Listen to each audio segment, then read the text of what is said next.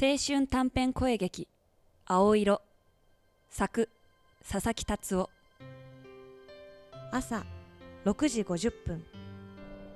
一瞬が永遠に感じられる時がある。それは朝6時50分。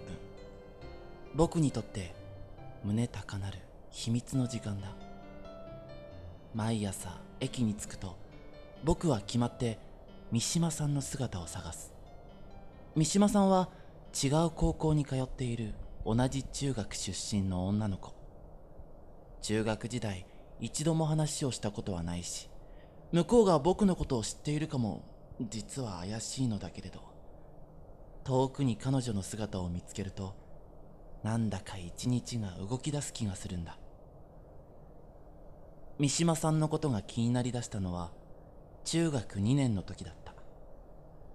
いつも一人で教室の窓辺に佇んでいた三島さんは近寄りがたくて。でも何かを秘めていると感じさせるものがあった。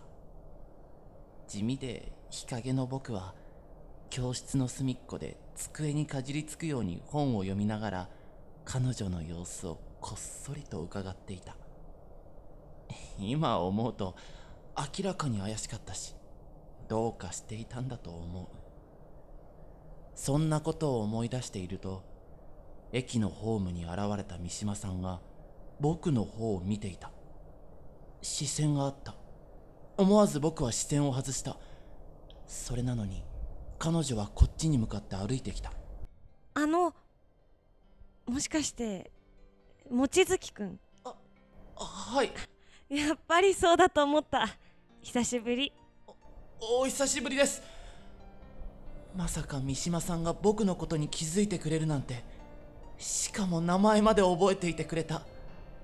たったそれだけのことなのにどうしてこんなに嬉しいんだろう。